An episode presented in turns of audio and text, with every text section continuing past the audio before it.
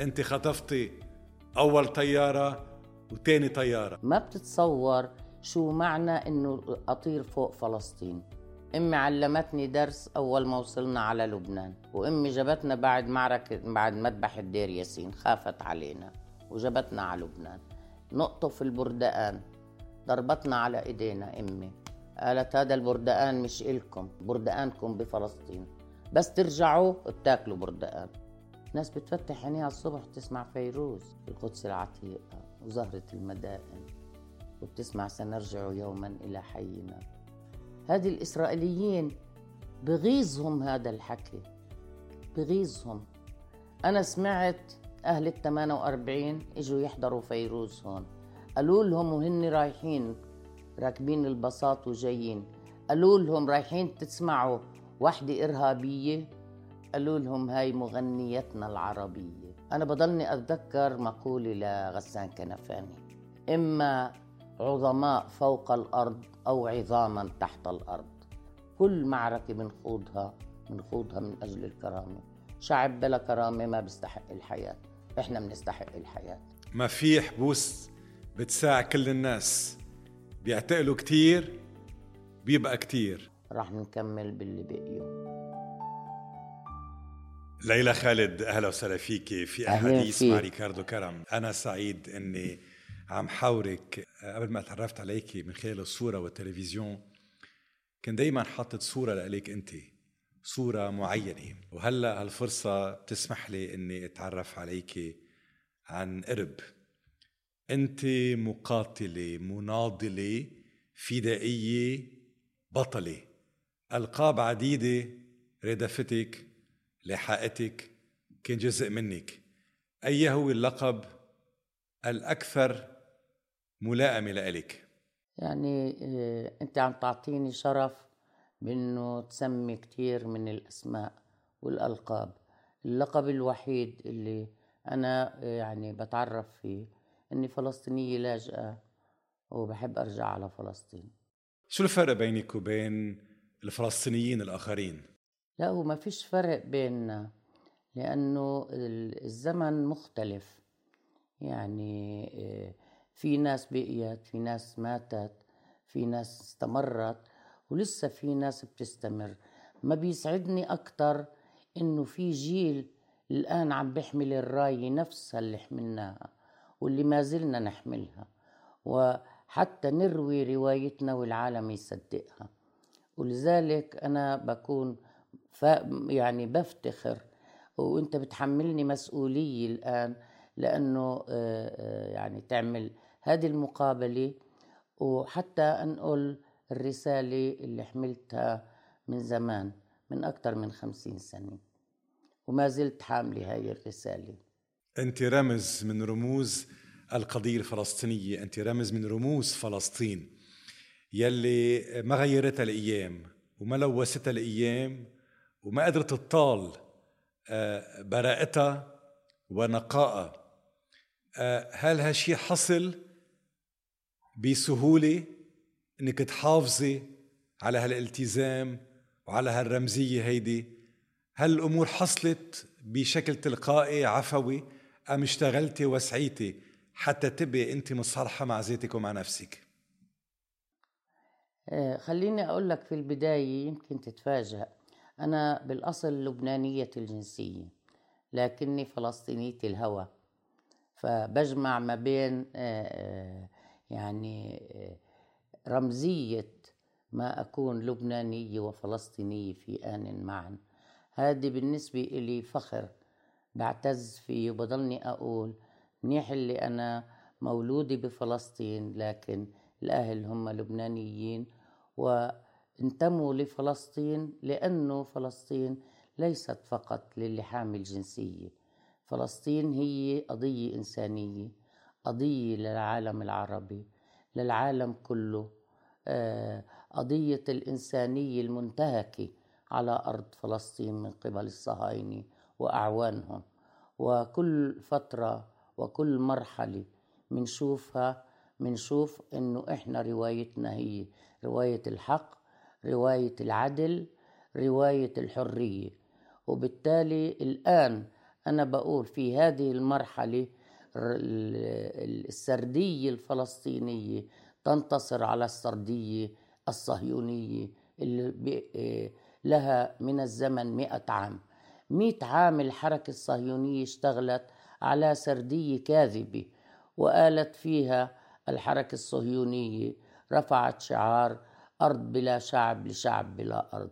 الآن وبعد مئة سنة الآن العالم بدأ يعرف ما هي السردية الفلسطينية وحقائق الصراع. ولذلك بالرغم من كل المآسي التي نراها اليوم على أرض غزة من قبل الصهاينة وأعوانهم وخاصة الأمريكان يعني لما بقول الأمريكان ما بقول عن شعب أنا بقول عن نظام. وبالتالي هذا النظام وأعوانه حتى من العرب. له أعوان لا يريدون أن يروا أن السردية الفلسطينية الآن ترتفع بالتعبير عن ذلك في الشوارع بحمل العلم بالهتاف الواحد الحرية لفلسطين. آه، فلسطين هي حكاية. فلسطين هي مجموعة قصص بيتم سردها بيتم حياكتها حتى تشكل هي هذه القضية. أجيال عديدة تعاقبت. أنت خلقتي بفلسطين جيتي على بيروت بعمر أربع سنين. نكبة 48 جابت العائلة إلى صور عشتي في بيروت صرتي لبنانية الانتماء والهوية. بس طبعا بيبقى الحب الكبير للأصول للجذور للأرض للأهل للأجداد. بهالسنوات كلها كان في تمييز منهجي. احتلال فصل عنصري ضد الشعب الفلسطيني. جيلك حاول وجيل اللي قبلك وجيل اللي بعدك. جيل نكسة 67 جيل الثمانينات وجيل اليوم. عم بيسعى عم بيحاول عم يدفع الثمن غالي كتير. ما في شيء تغير حكيتي عن السردية صحيح. اليوم بنشوف التظاهرات وين ما كان بالعالم كله. مناصرة للقضية الفلسطينية اللي هي قضية حق مناصرة لحقوق الإنسان مناصرة للإنسانية مناصرة للعدل والعدالة. لكن خلال 80 سنة ما تغير شيء. هل برأيك اليوم رح يتغير شيء؟ هل إحنا اليوم على باب تاريخ جديد رح ينكتب؟ هو ما في شك كل مرحلة بصير فيها هذا العنف المتوحش. يعني مثل الحرب العالمية الأولى والحرب العالمية الثانية والحروب التي شنت يعني على فلسطين من قبل الصهاينة وغير الصهاينة وأنت عارف عن مين عم بحكي. فكل آه، هذا ما خلى التغيير بتمسكنا بأرضنا وبعدالة قضيتنا وبإنسانية قضيتنا وبالحلم الكبير اللي حاملينه في أحلامنا وفي أيامنا وإحنا واعيين وإحنا نايمين إنه حق العودة حق صحيح إلنا ويجب أن يطبق. الحرية لها ثمن غالي وهذه الحرية ندفع ثمنها ويدفع شعبنا ثمنها عن طواعية. ليس مجبور ومش مضطر لكن مضطر لأنه يوصل لحريته وحرية أرضه. تحرير فلسطين بده ياخد أجيال. من جيل لجيل بتنتقل الراية. وإحنا مش خايفين. إذا إذا ما تغير في زمننا رح يتغير فيما بعد. وبعتقد إنه هذه المعركة هذه إحدى الجولات الصاخبة الصاخبة بالدم. ودائما إحنا ندفع هذا الدم. وبندفعه وإحنا عارفين بتصير أقرب إلى الحرية. لأنه لا يمكن أن نهزم هذا العدو بالضربة القاضية. إحنا بنهزمه بالنقاط. كل مرة بنصنع نصر وهذا النصر بيتراكم وعملية التراكم بتغير للتغيير النوعي. لكن إحنا عارفين معسكر أعدائنا كبير ومعسكر أعدائنا ما بتألف بس من إسرائيل. إسرائيل والإمبريالية الأمريكية والغربية والصهيونية والرجعيات العربية اللي طبعوا مع إسرائيل إيش هدول؟ هدول انتقلوا للمعسكر الآخر يعني أضافوا للمعسكر الآخر. إسرائيل تعتمد لأول مرة بتطلب الحماية. ليش؟ لأنه شعروا أنه تهددوا بوجودهم. ونعم هي معركة وجود. يا إحنا يا هن ما عاد في خيارات. فيش خيارات للشعب الفلسطيني إلا خيار واحد يقاوم. ويقاوم ويدفع الثمن الغالي اللي عم بدفعه عن طواعي. لهلا ما طلعش صوت من غزة اللي عم تنقصف العائلات كلها مع بعضها. ما طلع صوت يقول أنا ضد المقاومة. الكل بيقول فدا فلسطين. الأب بيطلع يقول إذا مش باقي حدا من عيلته بيقول هدول فدا فلسطين. الأم اللي بتفقد كل أولادها بتقول فدا فلسطين. هذا إيش معناه؟ معناه إنه الشعب ثقافته ثقافة مقاومة مش ثقافة استسلام. حاولوا بكل الوسائل يستدخلوا الهزيمة على قلوبنا وعلى عقولنا ما تمكنوا. هذا تغيير. والتغيير كمان بيجي بالتراكم ما بيجي بدفعة واحدة. ولذلك أنا واحدة من الناس متفائلة دايما متفائلة. فلسطين بدها ترجع إلنا. بدها ترجع إلنا بترجع عربية. هذا يمكن الحلم لكن هذا الحلم بيتحقق بين مرحلة ومرحلة. بنقرب أكتر لفلسطين لما بنناضل من أجل فلسطين. والنضال من أجل فلسطين بكل الأشكال لأنه عدونا عم بحاربنا على كل المستويات. وآخر إشي أظهر وحشيته يمنع الماء والكهرباء والمي والغذاء كله يمحو الناس وهي جوعانة وهي مش لاقي تاكل مش لاقي مكان آمن آه، توصل عليه. لكن هذا الشعب آثر على نفسه يقبل هذه الحقيقة من أجل الحرية للأجيال اللي جاي بعدنا. إحنا أطفالنا مش مش لازم دائما يتعرضوا لهذا الظلم البشع والمتوحش. هدول مجرمين حرب اللي عم بحاربونا الآن والبوارج اللي عم تيجي لتحمي إسرائيل. ما يفكروا إنه بوارجهم بتخوفنا لا بتخوفناش ولا بخوفنا إشي. هذا شعب آمن بقضيته وبالتالي هو ماشي. وهي مش أول مرة هو تاريخيا من مئة عام الشعب الفلسطيني بناضل من سنة 1917 من وقت وعد بلفور اللي آه، آه، بريطانيا كانت منتدبة على فلسطين وأعلنت أنها تريد أن تقيم دولة لليهود على أرض فلسطين. هذا الحكي لا يمكن أن يدوم. صحيح صار مارق 75 عام لكن الشعوب ما بتنتظر ولا بتقبل الظلم. الظلم قاسي جدا وبالتالي كل الأساليب اللي استخدمتها إسرائيل في مواجهة شعبنا. شباب بيطلعوا لحالهم يقاتلوا. ليش؟ لأنه معهم ثقافة المقاومة وبيقدموا حالهم عشان يستشهدوا كمان من أجل فلسطين. اللي شفناه بالضفة من سنة ونص إحنا شايفينه. ومن غزة شفناه بسيف القدس وبغيرها من المعارك اللي خاضتها غزة على مدار خمس آه، حروب خاضها الشعب الفلسطيني. الأطفال بيطلعوا يقولوا إحنا مع المقاومة. بتسأل الطفل اللي فقد أهله بقول بتسأله بتقول له إيش بدك تصير؟ بقول فدائي.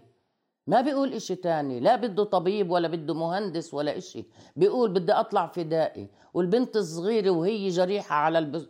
على التخت اللي بالمستشفى اللي صح لها. بتطلع تقول معلش بخسر أهلي بس بتضل فلسطين. هذا شعب هيك تركيبته هيك آه، النفسية تبعته.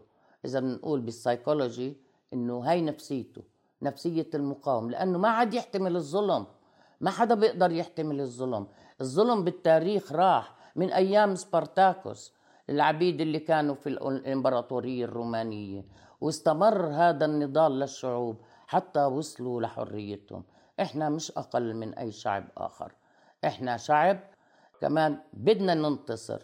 بدنا ننتصر حتى لو دفعنا غالي الثمن. أنت اليوم عم بتقربي من العقد الثامن من العمر. أنت كبرتي.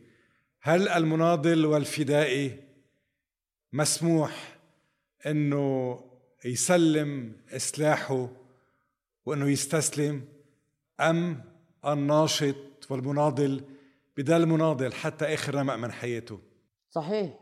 يعني إحنا آه، يعني لما آه، انطلقت الثورة بعد السبعة وستين وكنا بعمر أصغر لكن حملنا فكرة الثورة مستمرين فيها بكل الأشكال. مش مش بالضرورة أنا أشوف فلسطين. أنا بشوف فلسطين بالعمل اللي بقوم فيه زي زي غيري من المناضلين. طب الأسرى هدول اللي صار له 30 و40 سنة بالسجن واللي 20 سنة كلهم شباب. دخلوا السجون وقدموا زهرة عمرهم. هدول ليش عم بيناضلوا عم بيناضلوا عشان الجيل اللي بعدهم. هن مش فارق معهم. بنسجنوا وبنضربوا وبتنكل فيهم. لكن في نفس الوقت بيكونوا صامدين في مواجهة هذا العدو اللي لا يمكن هزيمته إلا بمواجهته. والأسير اللي قاعد بالسجن بإيش بده يواجه؟ بيواجه بأمعائه الخاوية بيضرب عن الطعام أيام وليالي وإلى آخره. طب هدول رموزنا النضالية ليش ما أكون أنا واحدة منهم؟ لازم نكون بهذا الشكل. وكل حر بهذا العالم بيعرف شو معنى معاناة الشعوب. هلا أنا بقول إحنا كسبنا المعركة إحنا انتصرنا. حتى الإسرائيليين بيعرفوا حالهم إنهم انتصروا المقاومة على آه، إسرائيل بسبعة أكتوبر. وعم بيتهموا بعض. نتنياهو بيتهم الأجهزة الأمنية وين كنتوا؟ بس هم ما نسيوا 2006 آه، في لبنان. الإسرائيليين ما نسيوا. بس ما تعلموا الدرس. وهلأ عم بيتعلموا الدرس. كل يوم بيطلعوا يحكوا متناقضين. نتنياهو بيحكي شيء وجالنت بيحكي شيء وبيني جانتس بيحكي شيء لأنهم مش شايفين حالهم قادرين على هذه المواجهة. وبيعترفوا إنه في مواجهة شرسة. هن بيقولوا هيك بإعلامهم. هلأ بتطلع على إعلامهم بتشوفهم عم بكتبوا إشياء زي الخيال. مش قادرين يواجهوا هذا هاي المواجهة الشرسة اللي هن بيحكوا عليها. وبتكون شرسة نعم. وين صار بالعالم؟ واحد بيحمل عبوة وبركض على الدبابة وبحطها وبفجر الدبابة. وين صار هذا؟ ما صارش إلا بفلسطين. إحنا قرأنا ثورات الشعوب وكل شعب استخدم وسائله وإحنا عم نستخدم وسائلنا. لكن مثل هذه الشجاعة هذه بتبقى جاي من الإرادة والإيمان. بقضيته الإنسان. عشان هيك بيحمل العبوة وبروح بحطها على الدبابة. هذه أمثلة هذه ما راح تروح من عقولنا ما راح تروح. وشو ما كانت النتيجة؟ هلأ عم بحضرونا للحلول السياسية. ما شفنا لما عملوا الحلول السياسية بعد الانتفاضة. شو صار؟ تم توقيع اتفاق أوسلو وهذا فتح الباب للعرب عشان يوقعوا اتفاقات تطبيع. مذل إلهم. مذل إلهم. لازم يخجلوا من حالهم العرب كلهم ويخجلوا معهم الفلسطينيين اللي وقعوا أوسلو لأنه طلع بالآخر هذه أوهام اللي اتفقوا فيها مع عدونا. هذه حقيقة. الآن أصبحت واضحة. أنت عم بتقولي إنه هذه أوهام.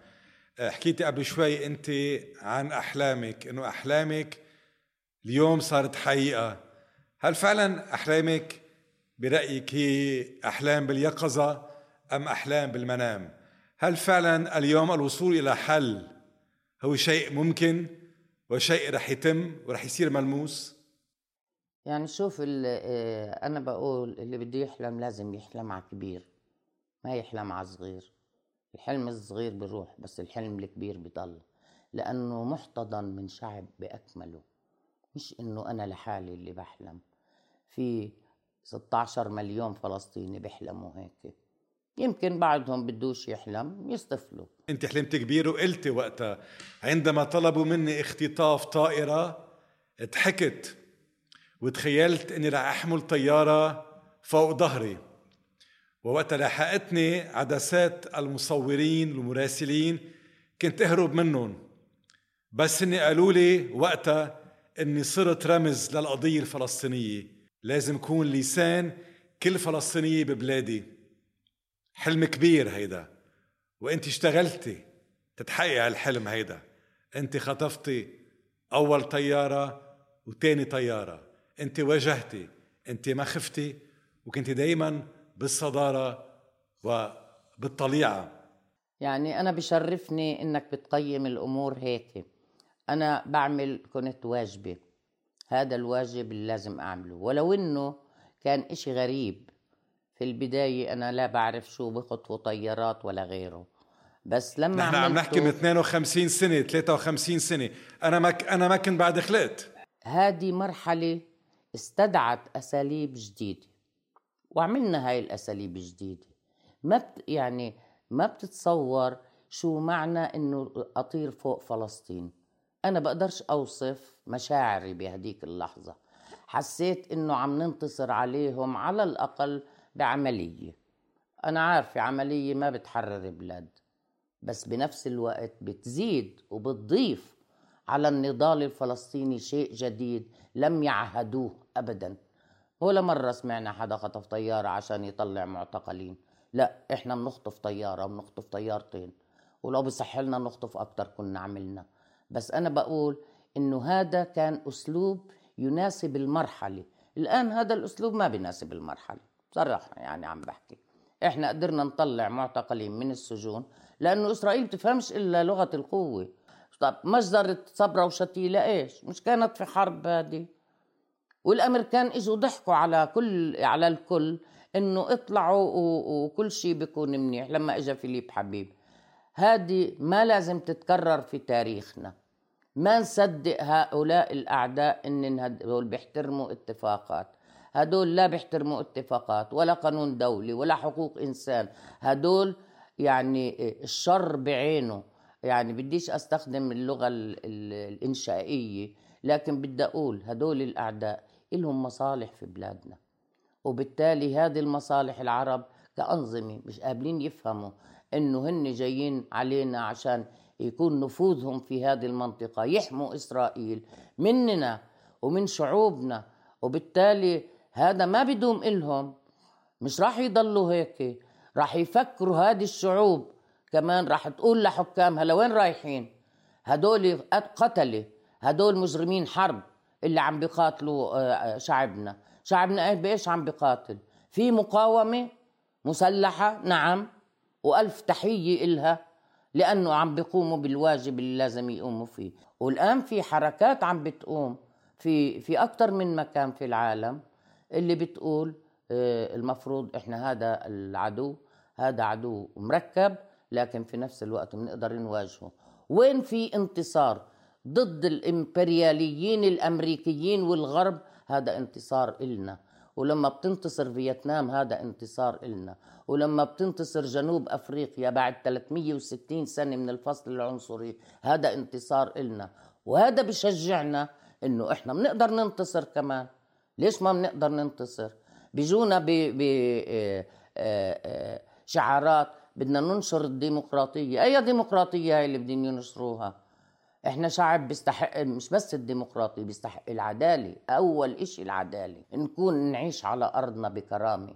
الآن كرامتنا مرتفعة. كل معركة بنخوضها بنخوضها من أجل الكرامة. شعب بلا كرامة ما بيستحق الحياة. إحنا بنستحق الحياة. أنت آه، خلقتي بمدينة حيفا. حيفا هي الأجداد. حيفا هي علي الوالد وجميلة الوالدة. آه اليوم بينك وبين نفسك شو بتقولي لأمك وبيك؟ بدي أقول اللي علمتيني إياه بعدني عم بمشي عليه.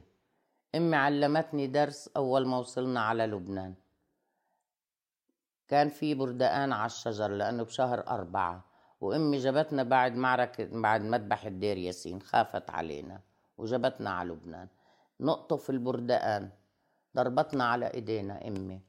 قالت هذا البردقان مش إلكم هذا البردقان بفلسطين بردقانكم بفلسطين. بس ترجعوا بتاكلوا بردقان من يومها بطلنا ناكل بردقان أنا شخصيا. بس بعد السبعين آه صرت آكل بردقان ليش ما آكله؟ أنا عم باكله من بساتين صور يعني. هي كمان أرضنا. فلذلك آه، بقول هذا أول درس تعلمته من أمي. إنه آه، بدنا نرجع على فلسطين. هذا درس حق العودة. وهذا بكل بيت فلسطيني. بالمخيم امشي بالمخيم اسأل أي ولد من وين أنت؟ بقول لك من القرية اللي اجى أهله منها أو أجداده. ما بيقول. بيقول أنا بهذا المخيم عايش بس آه، إحنا من هناك. بيحكي. هذا معناه الرسالة وصلت للجيل اللي بعدنا.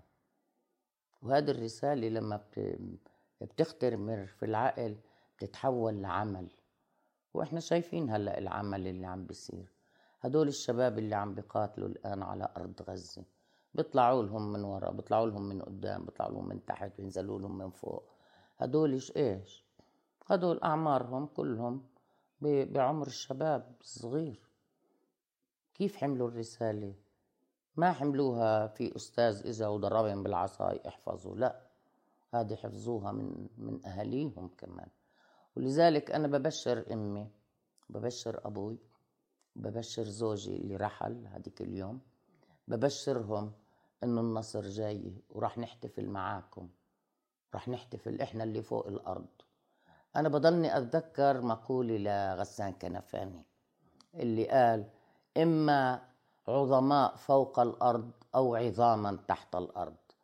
إحنا عم ندفع عظام تحت الأرض بس بدنا نكون عظماء فوق الأرض. وهذه مقولة لها دلالة كبيرة على إنه هذا الشعب هيك. ليلى آه، شاركتي بمنتديات بجبهات بحركات بهيئات بمجالس. آه، سافرتي حكيتي للعالم عن القضية الفلسطينية دافعتي عنها حاولتي تضيقي عليها. حاولتي تغيري فكرة الرأي العام عنها حاولتي تجيشي نفوس وصناع قرار وأصحاب رأي. نجحت ببعض الأحيان وأخفقت بأحيان أخرى. لكن نحن العرب عنا مشكلة كتير كبيرة إنه ما حدا بيسمعنا. هالشي بذكرني بأغنية لفيروز آه، منعت وقتها. هالأغنية صدرت بالعام 1967 بعد الحرب. بتقول أغنية سافرت القضية. سافرت القضية تعرض شكواها في ردهة المحاكم الدولية. وكانت الجمعية قد خصصت الجلسة للبحث في قضية القضية. وجاء مندوبون عن سائر الأمم. جاءوا من الأمم. من دول الشمال والجنوب والدول الصغيرة والدول الكبيرة. واستمع الجميع إلى اللجنة الرسمية وخطب الأمين العام حكي عن الإنسانية. وبحث الأعضاء الموضوع وطرح المشروع.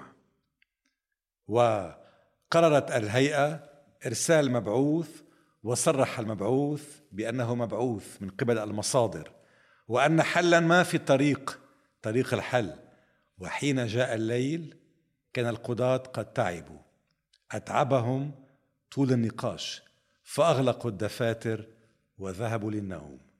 وكان في الخارج صوت شتاء وظلام ويائسون يبحثون عن سلام. والجوع في ملاجئ المشردين ينام. وكانت الرياح ما تزال تقتلع الخيام.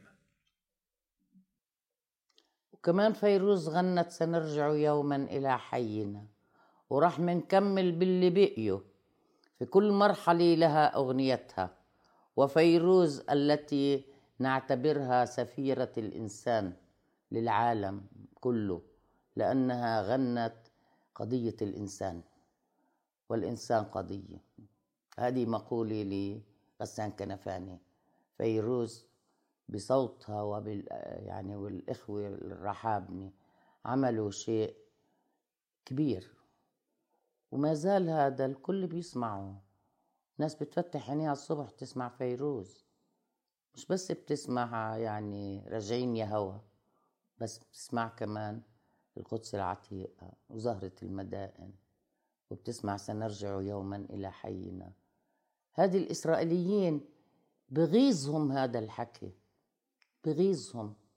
أنا سمعت أهل الثمانية وأربعين إجوا يحضروا فيروز هون. قالوا لهم وهن رايحين راكبين البساط وجايين. قالوا لهم رايحين تسمعوا وحدة إرهابية؟ قالوا لهم هاي مغنيتنا العربية.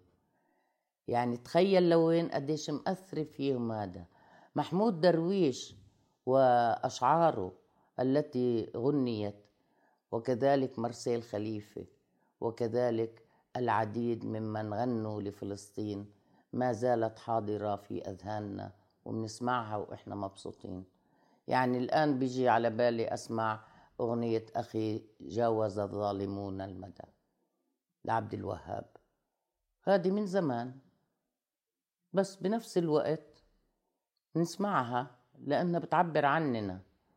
منعبر كمان لما مننشد نشيد موطني. لأنه الأغنية هي مثل السحاب بتروح من مكان لمكان وبتروح وبتيجي وبتيجي زمن تعاد مرة ثانية. أم كلثوم قالت أصبح عندي الآن بندقية. أصبحت في قائمة الثوار. هذه كانت من الأغاني التي ما زلنا نحملها بين ضلوعنا وعقولنا. ليش إحنا الأغنية هي شكل من أشكال المقاومة. فيروز عبرت عن المقاومة بكل الأشكال التي غنتها بكل الأشكال وبالتالي إحنا بدنا نضلنا نتذكر ونقول فيروز سفيرة العرب كلهم سفيرة الأحرار للعالم كله. حكينا عن الأغنية ماذا عن الكوفية؟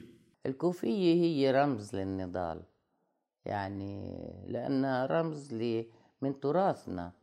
الكوفية تطورت من الأبيض إلى الأسود والأبيض إلى الأحمر والأسود. فبالتالي الكوفية هي رمز لنضال شعبنا. والآن عم ترفع الكوفية من واشنطن لطوكيو وما بينهما. عم ترتفع الكوفية والعلم. الكوفية لزمتك كل ما بنحكي عن ليلى خالد المتذكر ليلى خالد ماسكة الرشاش. وحاطة الكوفية نعم. حول عنقها وبعدك لليوم حاطة الكوفية. عم بتناضلي. يعني بحمل بندقية مختلفة اليوم. حاملة رشاش اليوم مش حاملة بندقية بس. لكن يا ريت يسمح لي الزمن إني أقدر أعمل هيك. لأنه آه، أنا بشعر الكوفية والكوفيه هي اللي بنحطها على أكتافنا. هي رمز لنضالنا والبندقية هي رمز لنضالنا. أنا بالنسبة إلي يعني في الزمن اللي كنت أحمل فيه بندقية بحس كأنه ابني البندقية. أحس إنه بنتي بحبها هالقد بحبها لأنها بتحقق لي آمالي. وهي اللي بتحقق الآمال فعلا. بس في غيري هلأ حاملها عاد ماشي الحال كويس. أنا بحكي عنهم. ليلى شو كان أصعب يوم بحياتك؟ والله مرق صعوبات كتيرة بس الأصعب كانت الحرب الأهلية في لبنان. أنا بحب لبنان يا عمي أنا بحبه للبنان. وبحب كل الدول العربية يعني اللي عشت فيها. بحب سوريا بحب الأردن. بحب البلدان الكويت اللي عشت فيها كمان واشتغلت فيها. بس لبنان يعني إذا بدي أقول لك إذا قلبي وين شو بيوسع في شقة واسعة فلسطين وفي شقة واسعة لبنان. إذا بدي ألخص شو أنا بفكر في حالي في لبنان كتير كان مؤلم إنه تصير حرب أهلية والله لا يعيدها ولا بمكان ولا بمكان في العالم لأنها آه، حرب عبثية. آه، حرب ما إلها أهداف آه، وبالتالي كان الواحد يعني بلبنان يعيش بالصدفة. ما كان يعيش لأنه هو حابب يعيش. بالصدفة عاشوا الناس اللي بقيوا من الحرب الأهلية. وأي مرة بصير في تلويح بهذا لازم الكل يقوم ويقول لا للحرب الأهلية. لما عدوك بهاجمك بهاجمك من مكان ومن محل. الحرب الأهلية كانت في كل مكان وهذا كان من هذا كان من الأصعب من الأصعب فعلا. أه، ليلى أه، التنظيمات الفلسطينية والفصائل الفلسطينية في لبنان كان طبعا لها اليد الكبرى في اندلاع الحرب. هالحرب الأهلية اللي عم تحكي عنها وأنت اللي بتعتبري إنه قلبك مقسوم إلى شطرين شطر في لبنان وشطر في فلسطين.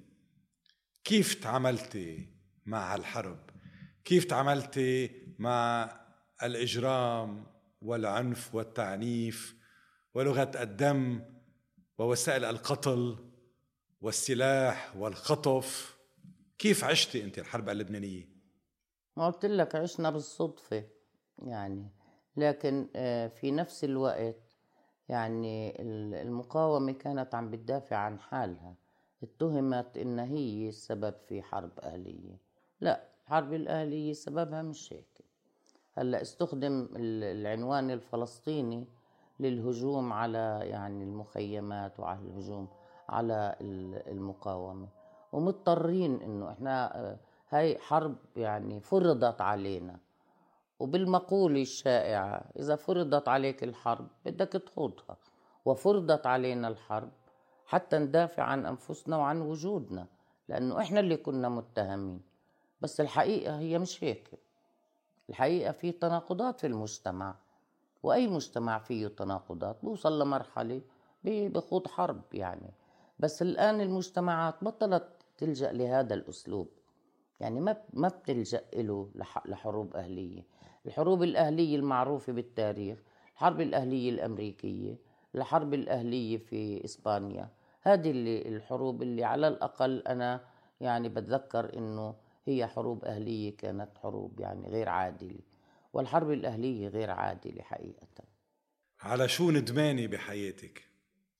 على شو ندمانة؟ ولا ندمانة على إشي الله وكيلك من ساعة ما بلشت لهلأ مش ندمانة على أي إشي عملته لأنه اللي, اللي عملته هو الشيء اللي لازم أعمله كإنسانة تشعر بالظلم تشعر بالاضطهاد زي شعبها وبالتالي بتدافع عنه.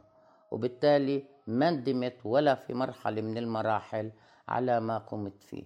لأنه اللي قمت فيه بعتقد أنه ساهم في إضافي يعني في آه، شيء بمجرى النضال انعمل وأنا مش ندمانة عليه إطلاقا.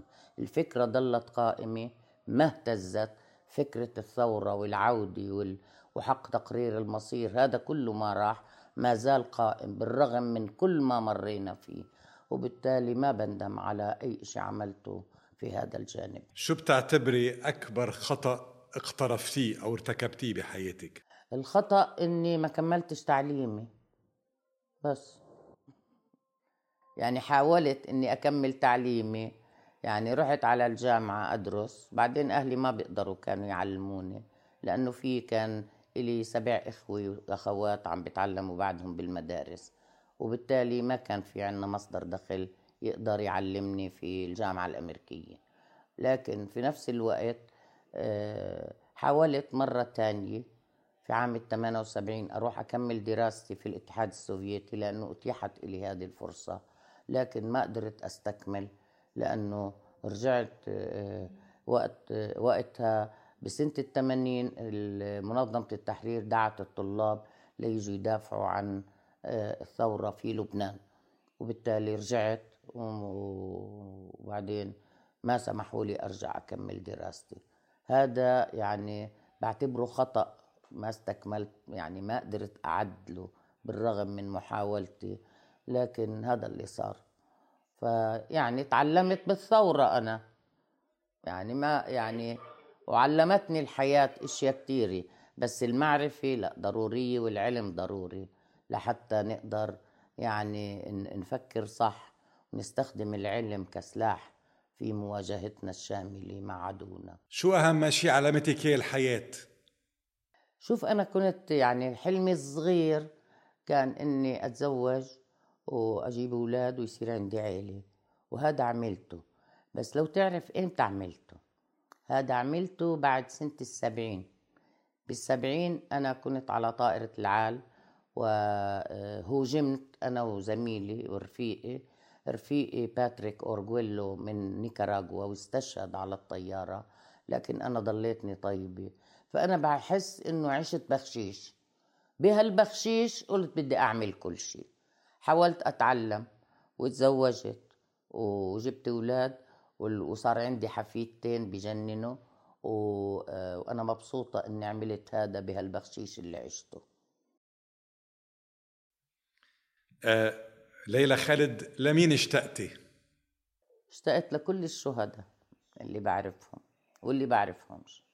اشتقت لأمي واشتقت لزوجي اللي غادرني قبل شهر. وغادر وهو حامل راية فلسطين. بشتاق له طبعا. بشتاق للأسرى هيك إمتى أشوفهم تحرروا؟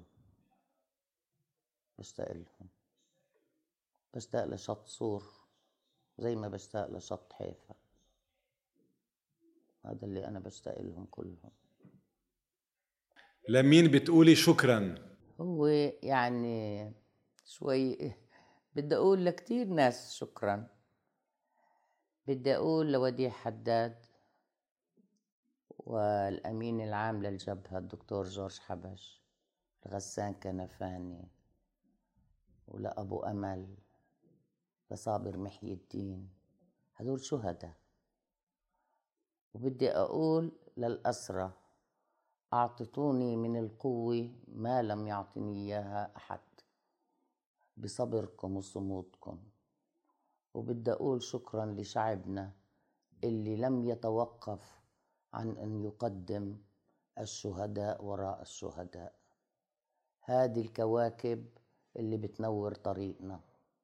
مهما حزنا على فراقهم لكن في نفس الوقت بدي أقول لأبو علي مصطفى الشهيد أبو علي مصطفى بدي أقول له إنه مثل ما ربيتنا إحنا ماشيين. ورح نضل ماشيين. ضربوك بصاروخين من حقدهم عليك. ضربوك بصاروخين حتى يتأكدوا إنه قتلوك.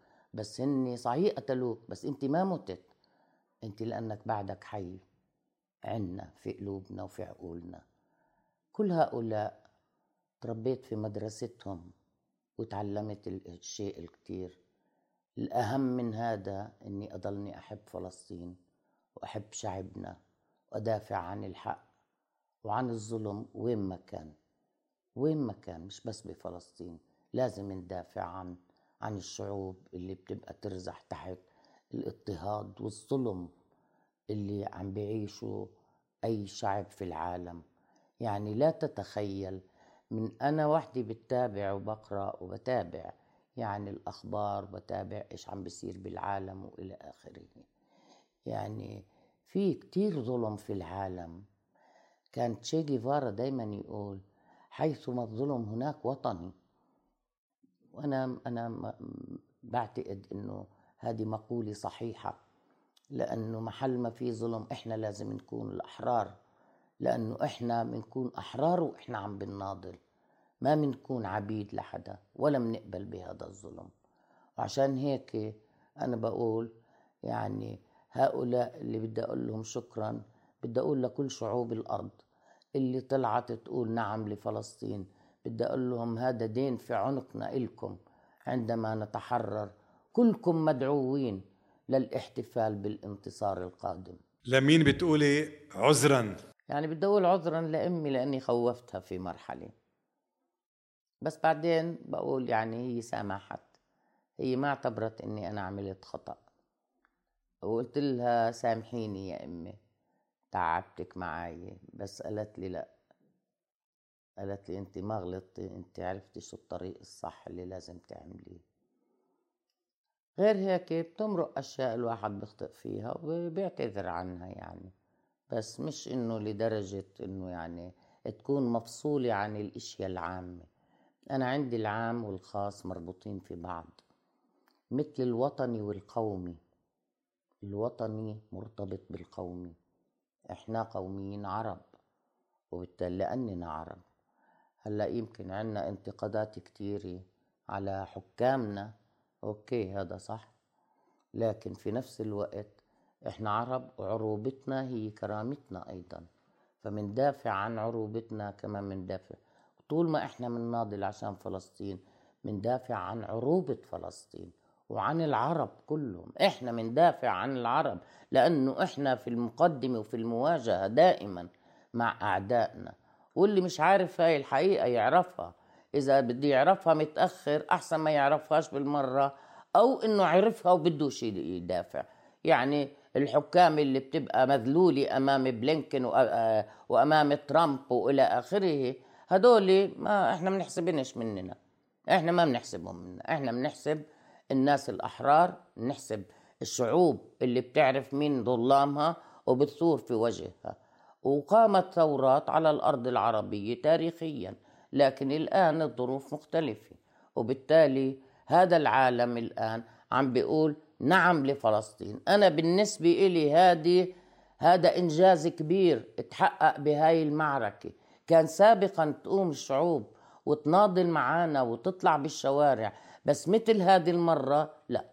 هذه أكثر مرة تحرك العالم. بكوريا الجنوبية بيطلعوا مظاهرة. بتايلاند بيطلعوا مظاهرة. غير المظاهرات الكبيرة اللي في واشنطن ونيويورك واللي بلندن واللي بأوروبا واللي بالعالم العربي. مش كل العالم العربي بالمناسبة. ما طلعت مظاهرات في كل العالم العربي للأسف الشديد. ليش؟ لأنه في حكام ما بيؤمنوا بشعوبهم. ما بيؤمنوا بشعوبهم إنه بتحدث تغيير في في حياتهم بس هن بدهم يضلوا قاعدين بهالسلطة ويحكموا زي ما بدهم. ولذلك يعني هذه المسألة لازم نشوفها. وأنا أنا شايفتها.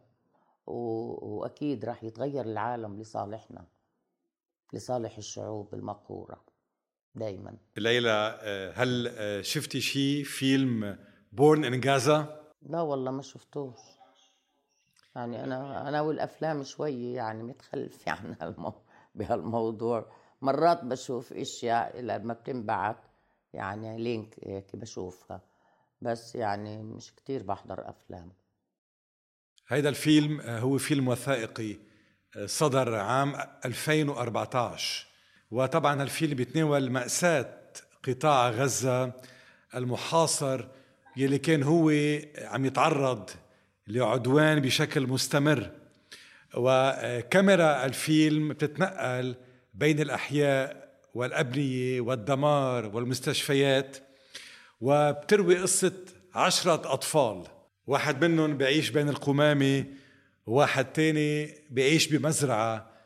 الحرب أهلكت كل ما عندهم بهالمزرعة هيدي وطفل ثالث ابن ممرض مات هو عم بيخلص ولد آخر وبنت أصيبت وغيرهم وغيرهم. أطفال عم يرووا قصص صغيرة كلها هي عم بتغير سردية فلسطين وسردية غزة.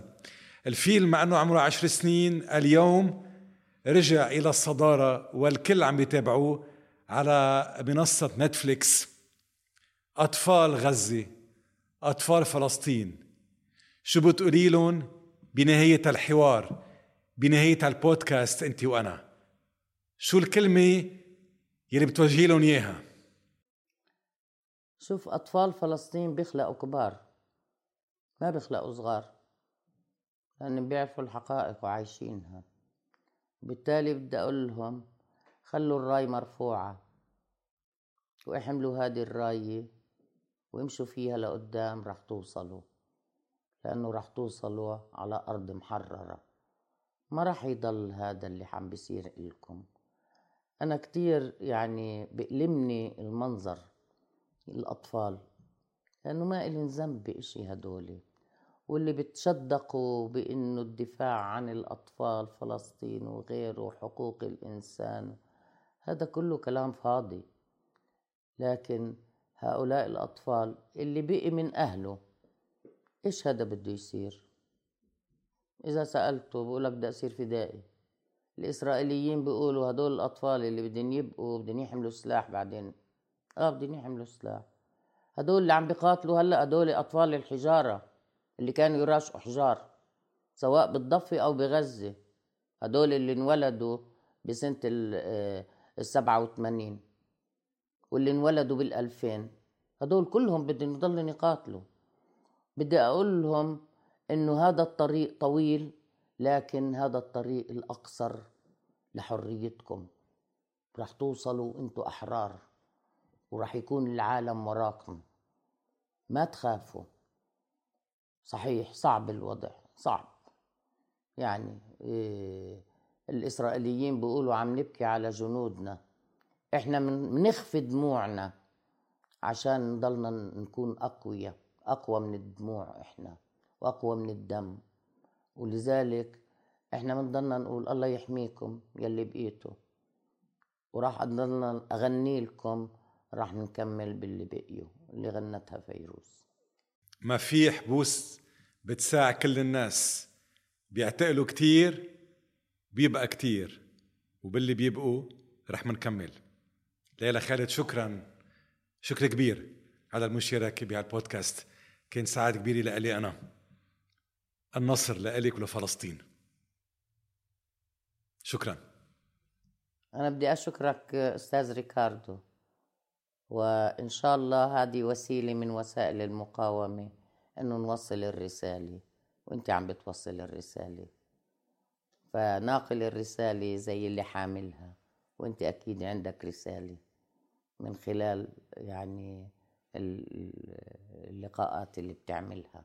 شكرا كثير لك شكرا لك